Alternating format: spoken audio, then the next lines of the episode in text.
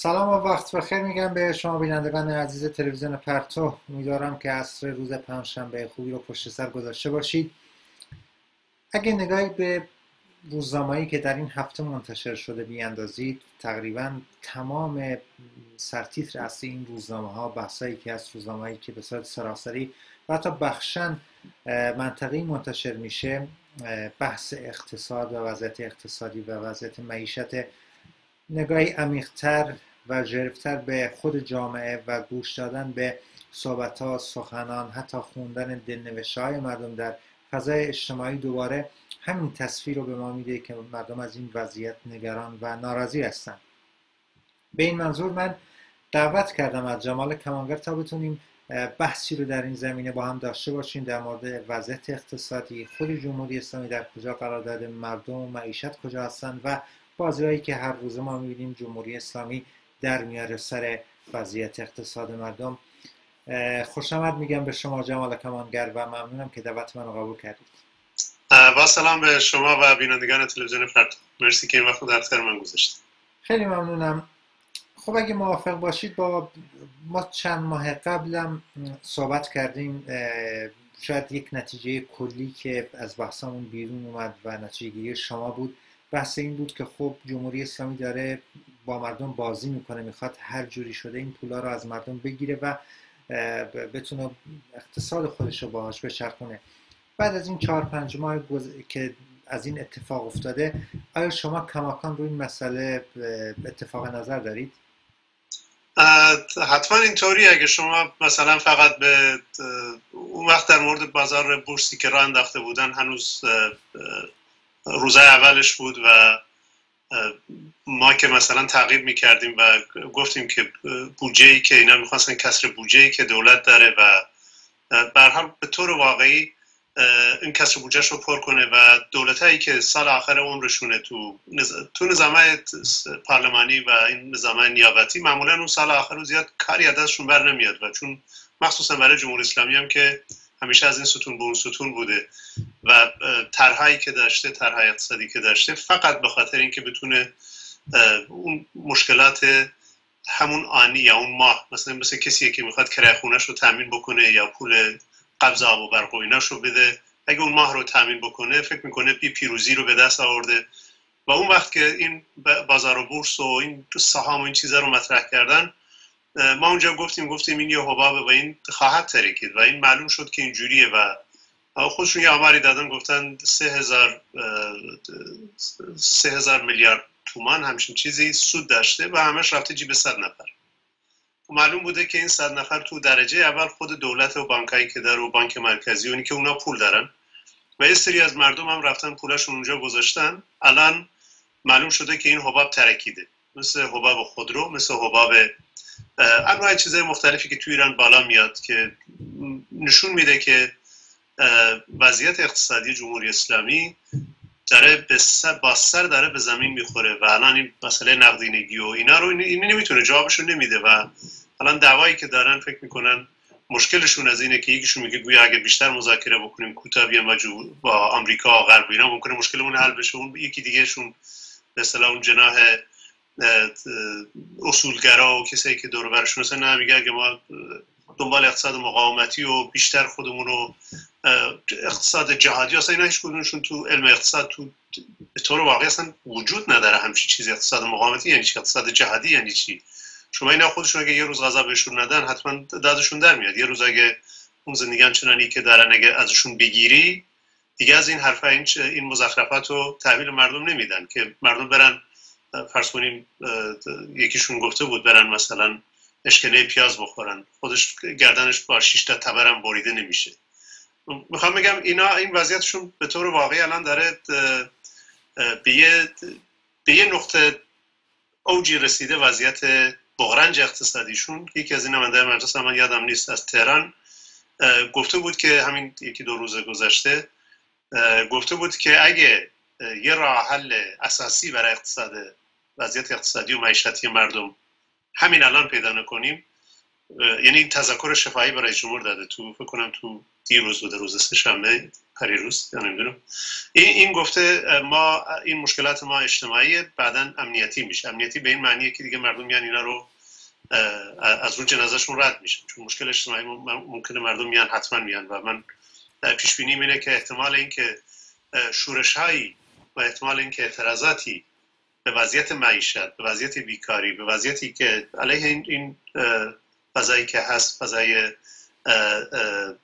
بغرنج و ناام و وضعیتی که تو اقتصاد ایران داره که آماره زیادی هست حتما در ادامه من چند رو که از همین روزنامه‌ای که من و شما نگاه کردیم و میاد بیرون با بینندگان حتما شریک خواهیم شد.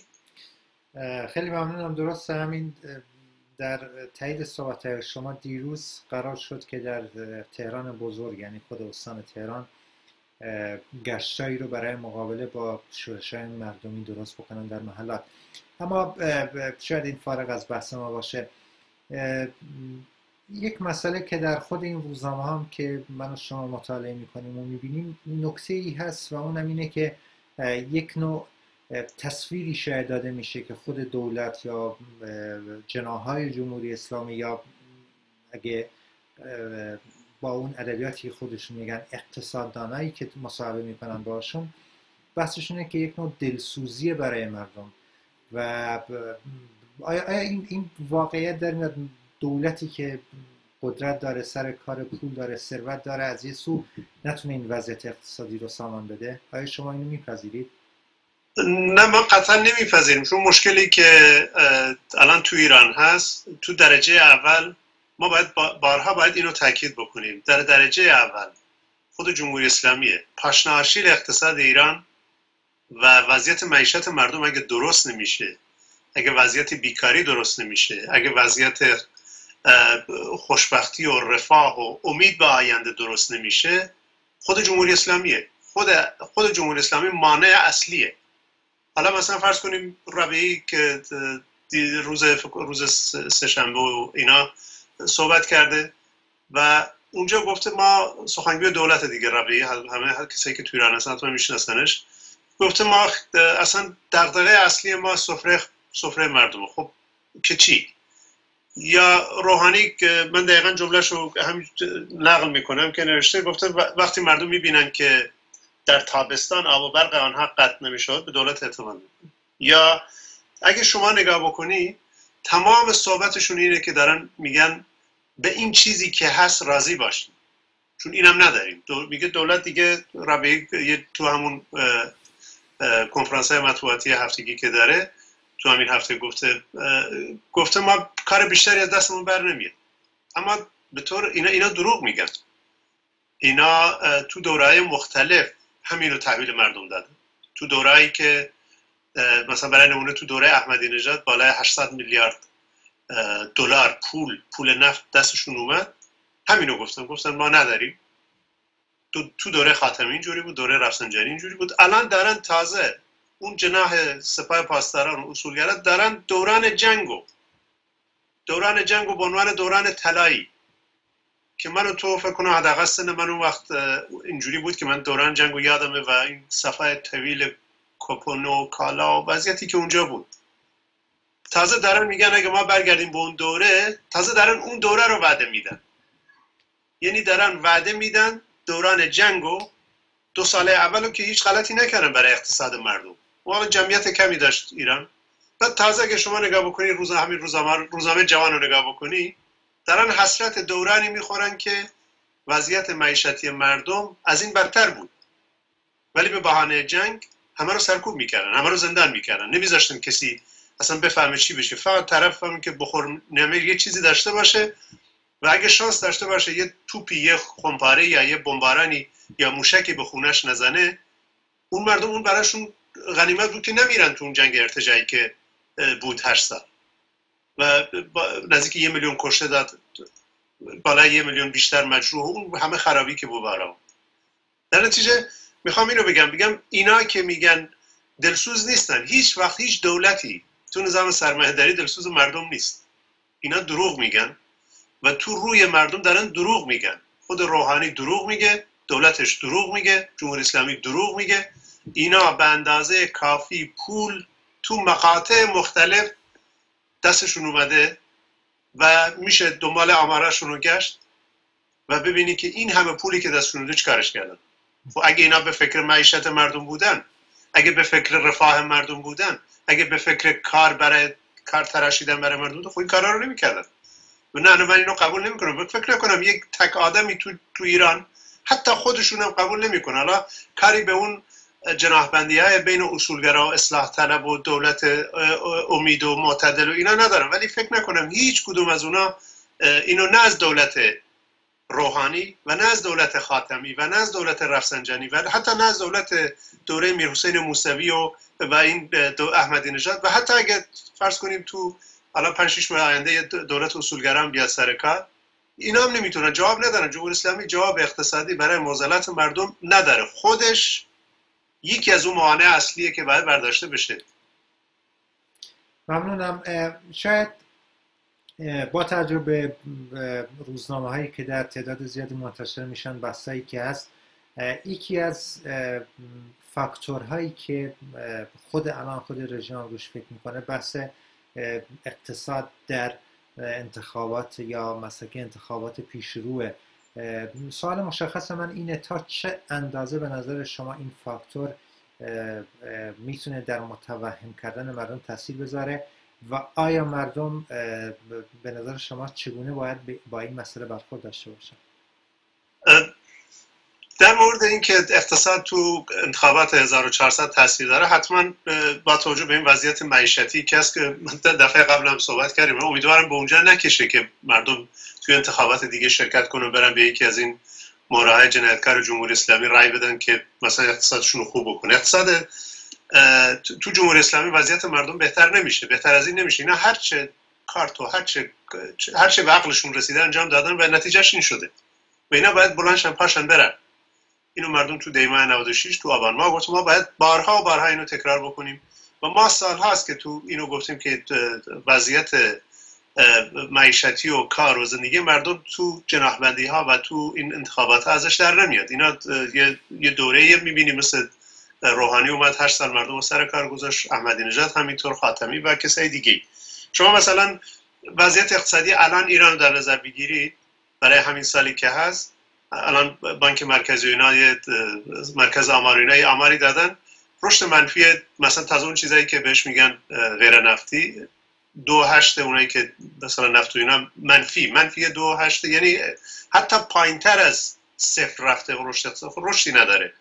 و, و اگه شما نگاه بکنی تو ایران الان وضعیت که به مردم تحمیل شده یعنی پخش شده تو میان اخشار مختلف مردم مثلا فقط همین یه آماری داده ظرف 8 سال اخیر میزان زنان بی سرپرست سرپرست خانواده که به اصطلاح به قول انگلیسی single parent یا اونایی که single مادرن یا سرپرست تکی از دو میلیون به شده چهار میلیون نفر. شما دیگه خود اینو می‌تونی بخونی که سر از کجا در میاره وضعیت معیشتی اون مردم؟ با کمیته امداد و با چندرغازی که ماهانه بهشون میدن نمی‌تونن موزل نه اون خانواده مثلا نمی‌دونم دو نفر سه نفر هر کی هست ولی مثلا می‌بینی این یه بخشیش فقط تو تهران می‌خوان ساماندهی کنن به از نظر خودشون.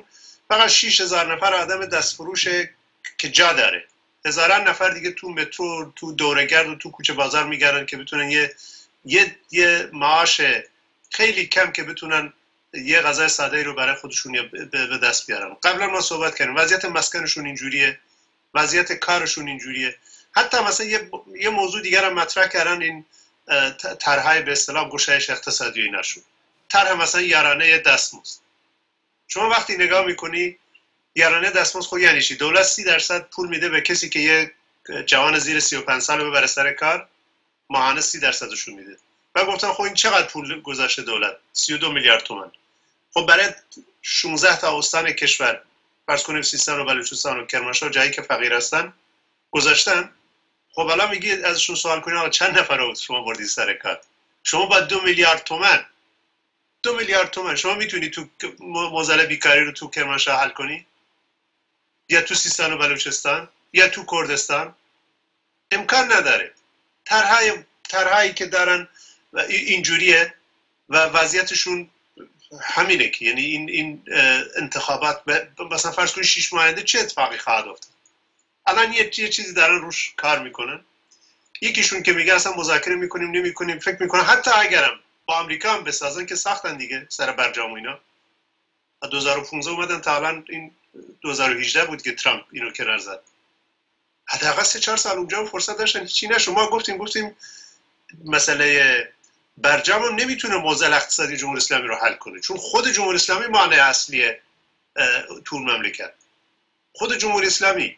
حالا من دیدم توی یکی از این روزنامه هاشون اقتصاد آینده است. یه کسی یارو آدم مثلا سرش سوت می‌کشه. طرف نشسته به عنوان استاد اقتصاد. یکی نمی‌دونم حالا من اسمشو نمی‌خوام اینجا بگم.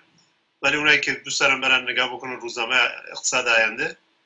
طرف ازش سوال کردن گفته چجوری میشه جلوی این سفت بازی و دخالت بانکار رو بانک خوب معلومه بانک سرمایه داره. سرمایه من و شما و هر کسی دیگه گذاشتی اونجا اونو میره باش تجارت می‌کنه. گفتم من گفتم این این اقتصاددانشونه گفتم من فکر می‌کنم باید فقها فتوا بدن متخصصین جلوی این کارو بگیر اون سیستم اونه. طرف فکر می‌کنه با فتوا می‌تونه جلوی مثلا یک کاری بگیره. مثلا فرض کنیم اینه این تفکر. حالا فرض کنیم اینا این بخششونه که اصولگره هستن.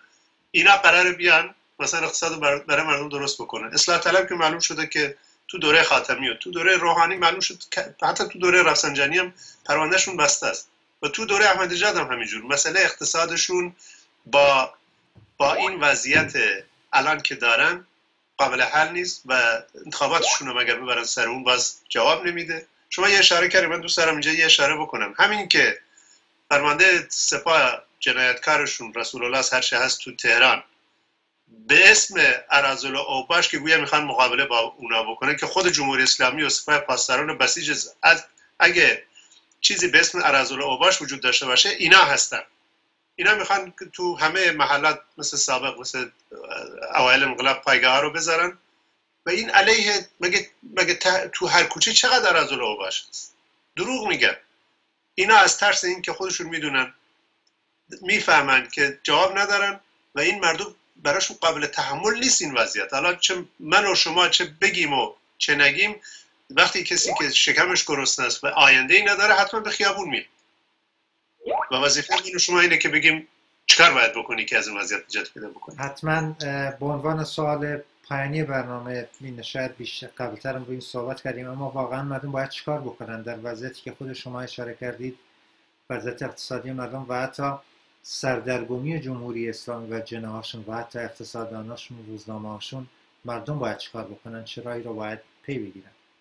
در درجه اول به نظر من خوشبختانه الان دیگه اون تواهم به جناحبندی جمهوری اسلامی و میشه از کانال انتخابات و میشه از کانال جناح اصولگره یا اصلاح طلب تغییراتی ولو کوچک به نفع مردم به وجود آورد دیگه الان اون تمام شده.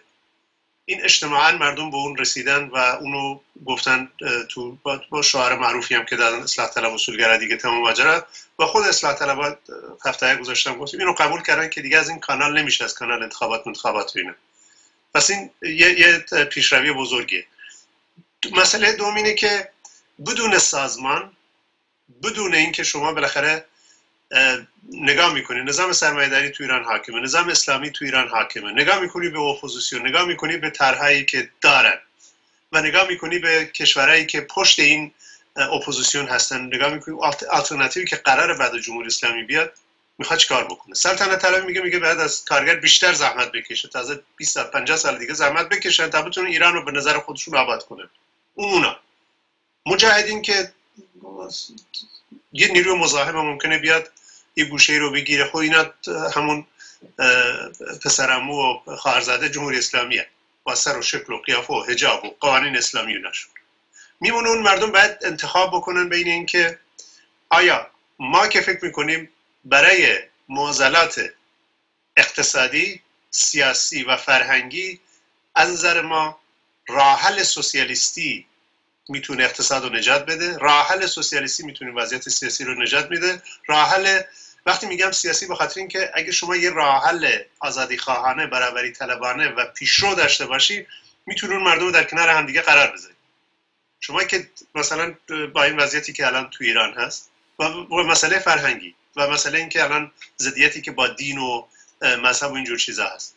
و این به خودی خود به جایی نمی‌رسه. اگر شما مردم تو ایران فرض کن جمهوری اسلامی می‌خواد گروه های ضربت رو تو محلات درست بکنه آیا جوانان محلات تو تهران تو شهر دیگه اونا می‌خوان گروه ضربت خودشون رو در دفاع درست بکنن که ما سازمانی داریم سازمان نظامی به اسم گارد آزادی اونجاست که میشه دفاع کرد از محلات اونجاست که میشه دفاع کرد از زندگی و آسایش مردم و اونجاست که شما باید در مقابل اون تاکتیک جمهوری اسلامی یه, یه تاکتیک بذاری که بتونه قابل عمل باشه و اینی که وقتی که نگاه می‌کنی که چیکار باید بکنن قبل از هر چی که گفتم توهمشون کنار رفته.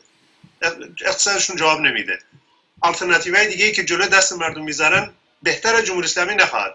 و از نظر ما کمونیستا راه حل سوسیالیستی می‌تونه مردم از اون وضعیت نجات بده. از این تندپیچی که توش گیر کردن فردا سر هر کوچه سر هر خیابونو سر هر یکی براش فدرالیسم میاره. اگه اونی که جریاناتی که فرض کنیم ناسیونالیسم کرد می‌خواد فدرالیسم بیاره می‌خواد دعوا بشه می‌خواد ما میگیم ما کمونیستان میگیم میگیم راه حلش اینه که ما یه حقوق و قوانین پیشرو مدرن رو بذاریم که این آدما بتونن در کنار هم دیگه باشن. در عین حال بدون سازمان کمونیستی بدون متشکل شدن تو محلات تو کارخونه تو هر جایی که دانشگاه اگه اینا به همدیگه نبافن به همدیگه دستشون تو دست هم نذارن اون وقت می‌تونه جمهوری اسلامی بیشتر می‌تونه عمر بکنه. و حتی اگرم تو این پروسه که ممکنه جمهوری اسلامی به فروپاشی منجر بشه اونجاست که نقش جریاناتی مثل ما و نقش آلترناتیوی که ما دنبالشیم و راه حلی که گفتم مهم اینه که این مردم این راه حل رو قبول بکنن. تلاش ما اینه که این راه حل سوسیالیستی می‌تونه این وضعیت رو نجات بده براشون. نه اینکه دنبال آلترناتیوهایی که با کمک غرب و با کمک این جریانات مرتجعی که دست کمی از جمهوری اسلامی ندارن. به نظرم باید به اون سمت رفت. من راه حل در این می‌بینم. خیلی ممنونم جمال کمانگر برای حضورتون در برنامه امروز. باش می‌کنم. بینندگان عزیز ممنونم که با ما بودید. یک میان برنامه و موزیک کوتاه ببینید. برمیگردیم با ادامه برنامه با شما خواهیم.